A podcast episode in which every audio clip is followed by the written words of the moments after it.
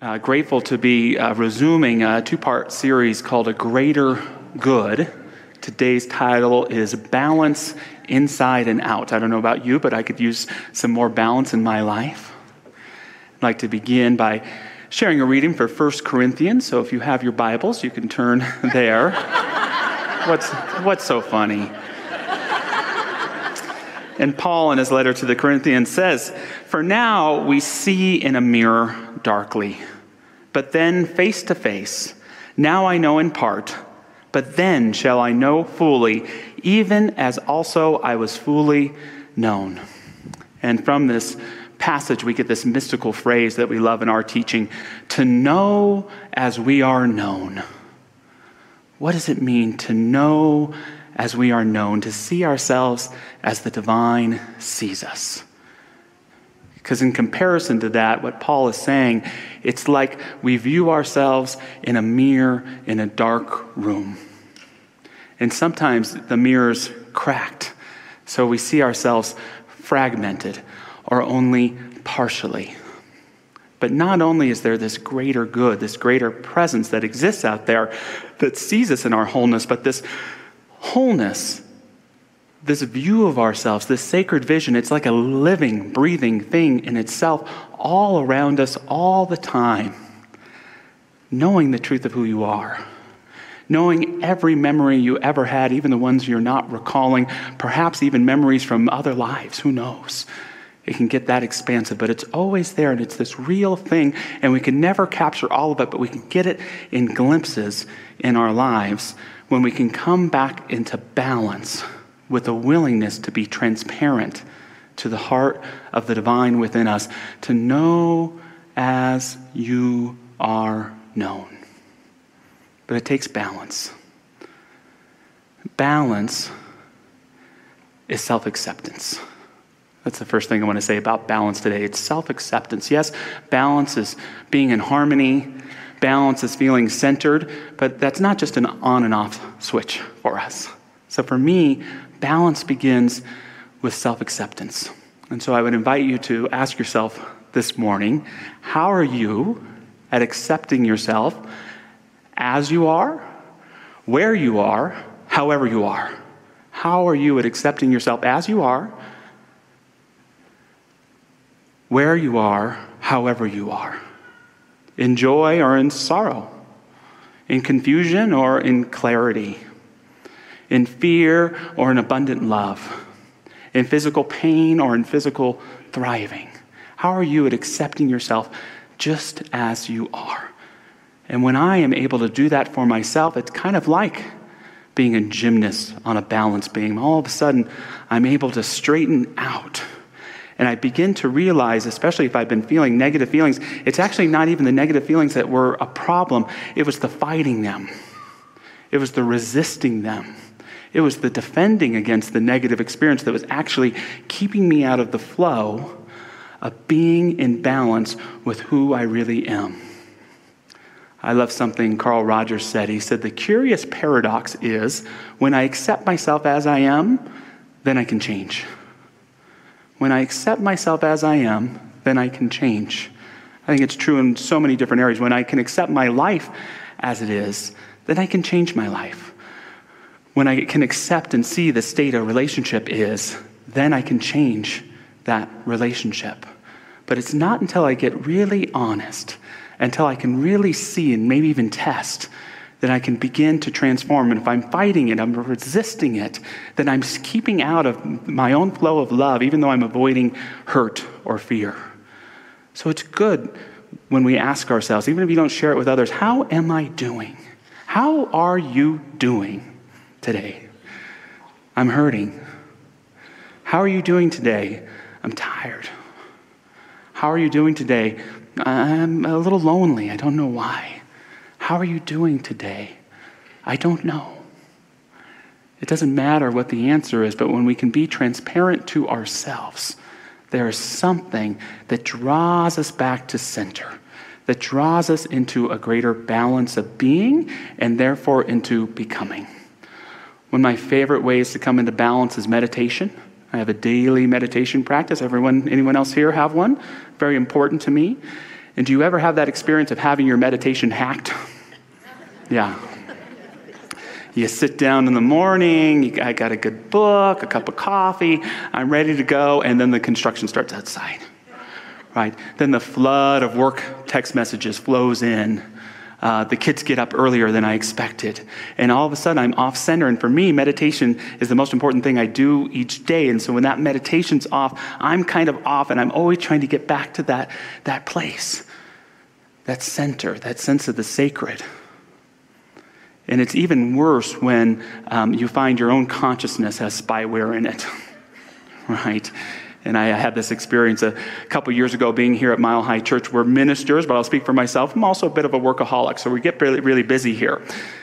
And I was sitting down to meditate, and maybe this happens for you too, but I would start remembering all the stuff I forgot to do yesterday that I said I was going to do.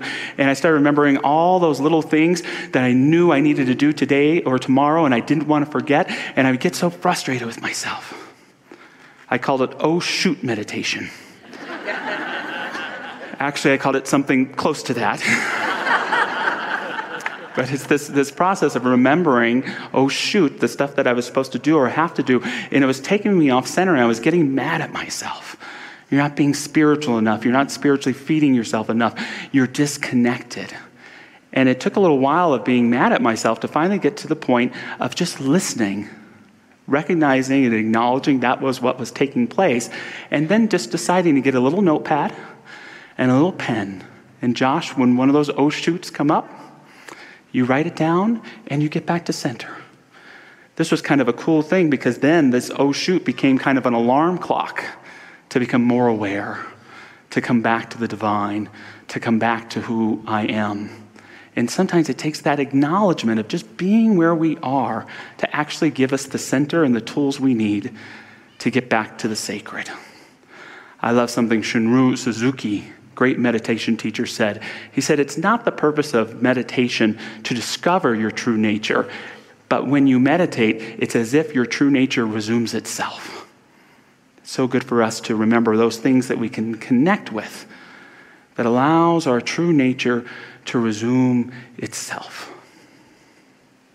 Balance is self acceptance, and balance is whatever it takes to get you back to love. Balance is whatever it takes to get you back to love. See, that's one of the things about this greater good, this ability to know as we are known. It holds for us not only that love is what we want, but love is who you are. It's this presence that holds us in unconditional love so that we can become and express and be one with that love. And I don't mean this in just kind of this airy fairy, oh, kind of way, but we should take this seriously that love is who we are. And if we take it seriously, it begs the question that is it true then that every reaction I have, every choice that I make, every feeling I feel, positive or negative, is relative to who I am? Is it relative to love? And it sounds kind of simple, but it's profound to me that when I can recognize that I'm grieving, that not only is it because of loss, but I also grieve because I love. It's profound to me to realize that, yes, I'm angry because I'm not getting what I want, but I'm also angry because I love, because there is something that I do want. That I get into fear because something's making me nervous, but also because I love. I love life. And when we can see that love, that even in a challenging situation is calling us back to our being and becoming, we can be in this space where we are known where we can know as we are known. My good friend uh, Charlie McClung, he and I would write, oh gosh, 20 years ago, and he created this powerful diagram. So, shout out to you, Charlie, that just simply puts it this way that love is the center of who we are, and sometimes these unpleasant yet meaningful emotions can come up for us. And where we make a mistake, take that word in quotes, is when we forget the relationship to these without love and we pitch a tent in them, right? When I forget that my fear at some level is because of love, uh, I become long term anxious, right? I get into places of panic. I forget who I am. When I stay in grief so long that I forget that it's about love, um, it takes me into deeper depression, When I stay too long in envy, I get judgmental. I get into places of inaction. When I stay in anger for too long, I build a fortress of frustration. I become an angry behemoth towards those around me. And I, I forget that if I can just accept these feelings as they are and see that they're relative to love, they can take me back there. Again, it doesn't mean anchor in in them, but it does mean respect them. It does mean having that ability to recognize that there is nothing that happens in me that I can't use to be for me.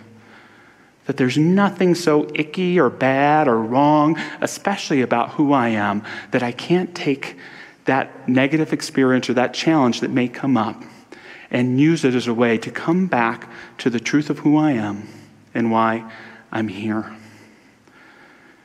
Of all the ways our movement has evolved in the last hundred years, and in particular in the last 50, is it was our way in metaphysics in the past to do something we would call turn away from the condition, right? Or to put another way, deny the problem. If you see fear, if you see anger, recognize it as an illusion and turn away from it.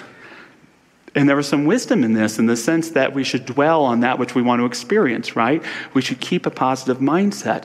But I think a lot of us have learned, and I'll just speak for myself in my own life, that sometimes it isn't until I can accept that there's a problem or accept a negative experience that I can get to that place of really remembering and inviting that greater spirit into my life. Yes, spirit gives us insight on reality, but our reality can also give us an insight and a transparency into the Spirit, into the truth of who we are by coming back to love.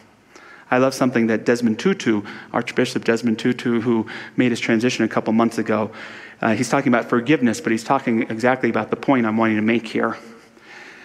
He says, Forgiving and being reconciled to our enemies or our loved ones is not about pretending that things are other than they are. It is not about patting one another on the back and turning a blind eye to the wrong. True reconciliation exposes the awfulness, the abuse, the hurt, the truth. It could even sometimes make things worse. It is a risky undertaking, but in the end, it is worthwhile because, in the end, only an honest confrontation with reality can bring real healing. Superficial reconciliation can bring only superficial healing. Once again, at the end there, only an honest confrontation with reality can bring real healing. Superficial reconciliation can bring only superficial healing. And I would argue that a superficial spirituality can only bring about a, a superficial way of life.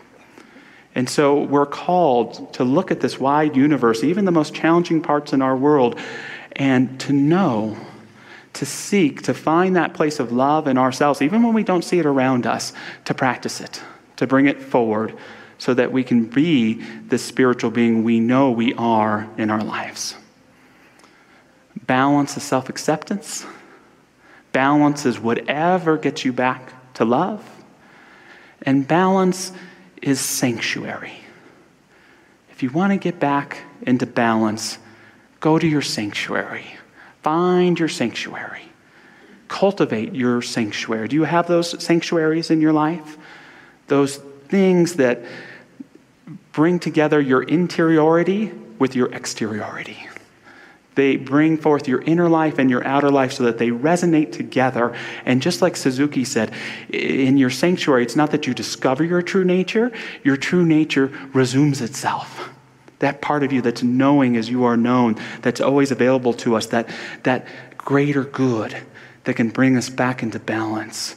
It's right there in those spaces. Uh, the great Mary Oliver, perhaps uh, one of our greatest authors of the last century, great poet. She grew up with parents who were good people, but they were incapable parents. They didn't really want to have a kid. And in their own behavior, they kind of let young Mary know that. So she was neglected, and she never saw her parents happy when they were around her. She'd see them happy when they were doing something else. And so she never quite felt her, herself, she never quite felt that she was okay. And she tells the story of being just a little girl, and they're out in the forest. Her parents take her out into the woods, and she gets lost. And she shares the following I walked all one spring day upstream, sometimes in the midst of ripples, sometimes along the shore. My company were violets, Dutchman's breeches, spring beauties, trilliums, bloodroot ferns rising so curled one could feel the upward push of the delicate hairs on their bodies. My parents were downstream, not far away, then farther away because I was walking the wrong way, upstream instead of downstream. Finally, I was advertised on the hotline of help. And yet there I was, slopping along happily in the stream's coolness. So maybe it was the right way after all. If this was lost, let us all be lost always. My heart opened and opened again. The water pushed against my effort. Then its glassy permission to step ahead touched my ankles, the sense of going forward toward the source. I do not think that I ever, in fact, returned home. Where are those places? Where are those spaces? When are those times when you discover that nature of who you are, where it resumes itself? Where is that place where you can go, where you can get lost and find yourself again and again? Where you can let your hair down and feel at home? Where you can know that no matter what you're feeling, it's okay. It's welcome there that place that restoreth your soul and gets you back in that glimpse of knowing as you are known again, in that magnificence of your spirit, in your light, in your soul. And it's in the sanctuary that we can then begin to see our relationships, our challenges, whatever's going on, not in the light of who we are in them, but in that light of divinity that can help heal them, motivate them, inspire us, and bring us to a greater degree of livingness. Mary Oliver would discover nature. And through discovering nature, she would discover the transcendentalist poets like Walt Whitman. And she would discover writing, and she would discover her craft of poetry, which again, was again her, her sanctuary that she could return to again and again. Where is your sanctuary? Anybody? I'm listening, I really am. In my mind. In my mind, nice. Mountains, beautiful. Your porch. Beautiful. Yoga mat. All right. Movies. The movies. Good stuff. You know, for, for a lot of us, uh, it's right here. It's in this sanctuary that we mo- most of us return to each week. You know, Mile High Church is a place where I can come and remember who I am and bring that knowledge back into my life, where I can refresh my soul. For my dad, it was his record collection and getting lost and found in the music. For my mom, it was her books and getting lost and found in the works of Steinbeck and great authors. When you're struggling to know where your sanctuary is, when you can't find one because things seem so difficult, remember that you're a sanctuary too remember that you are a sacred space as well. And when we can't find sanctuary around us because we know what it is within us, we can call it forth and bring a breath of fresh air, bring a breath of fresh spirit into any circumstance. Sometimes I have a little mantra I like to say to myself. It goes like this I am a safe place. I am sacred space. I am a safe place. I am sacred space. You can say it along with me a couple times if you like. I am a safe place. I am sacred space. I am a safe place. I am sacred space. I am a safe place. I am sacred space. I am a safe place. I am sacred space. I am a safe place. I am sacred space. And we, we cultivate, we remember that true nature that's already in operation, and we can begin to download it into our relationships, into our work, into our experiences the greatest gift of my life, the greatest sanctuary, as many as, as, as I have out there, is when I am capable of being a sanctuary for other people. What a gift. There's nothing that brings me back in alignment with the truth of who I am than seeking to be a sacred space and a safe place for others. To know that I can be a safe place for you to let your hair down and feel at home that I can be a safe place and a sacred space for someone to just be themselves wherever they're at, however they're feeling. It, it's good to know that I can just be a sacred space for whatever the divine might come forth through another person or through me. It's great to know that I could do my best just to be like a loving, cool shade that someone can hang out in, if only for 30 seconds. You know, what a way to get back into balance. And this is the truth of you as well. You know, to think about those, those people or those interactions and how you're showing up in the world, uh, either believing theoretically or actually being that sacred that we know is at the heart of all of life. To again quote from Oliver, because she's such a good writer, it would be dumb not to continue to quote her a bit. She says, Sometimes the desire to be lost again as long ago comes over me like a vapor with growth into adulthood, responsibilities claim me. So many heavy coats. I didn't choose them. I don't fault them, but it took me time to reject them. Now in the spring I kneel. I put my face into the packets of violets, the dampness, the freshness, the sense of everness. Something is wrong. I know it. If I don't keep my attention on eternity, may I be the tiniest nail in the house of the universe tiny but useful. May I stay forever in the stream. And that stream is that greater good. That stream is doing our best to, to remember and know as we are known. That stream is the everlasting wellspring of immortal life in each one of us. It sounds like science fiction a little bit, I know. But when you can remember that heart of life that brought you into being and you can stay with it, you stay at one with your true nature, and the byproduct of that is that your nature expresses itself.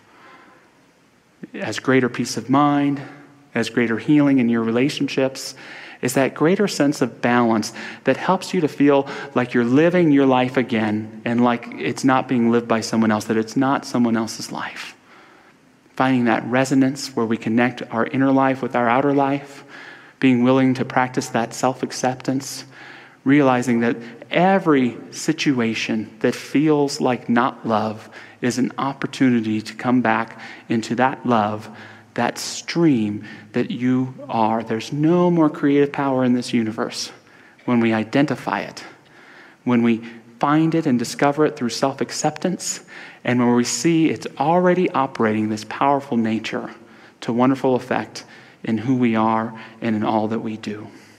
So, taking a moment to move into prayer this morning and invite all of our beautiful prayer practitioners to stand and join me if those so choose.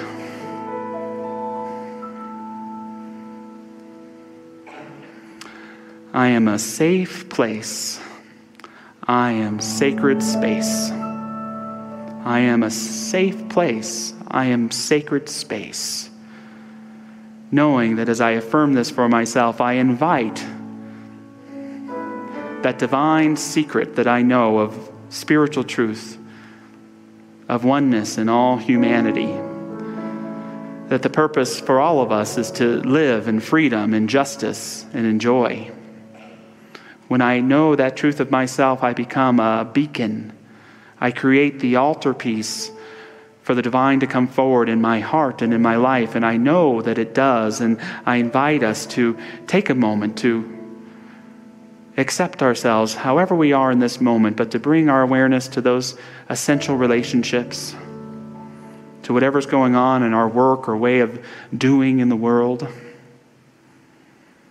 to all those places where we see brokenness and dismay in the world we know and we trust that that deeper knowing, that deeper wellspring, the stream of life itself, is simply awaiting our recognition to come forward, to heal, to bring grace to the frustrated, to bring inspiration to the downtrodden,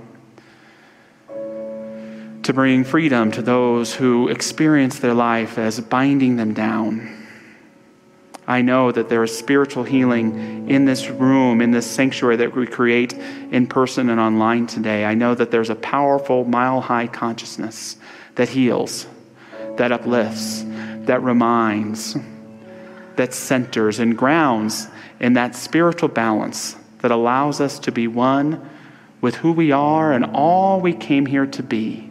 We are the perfect vessel of divine spirit expressing through each of us uniquely, authentically, with a willingness to grow and grow.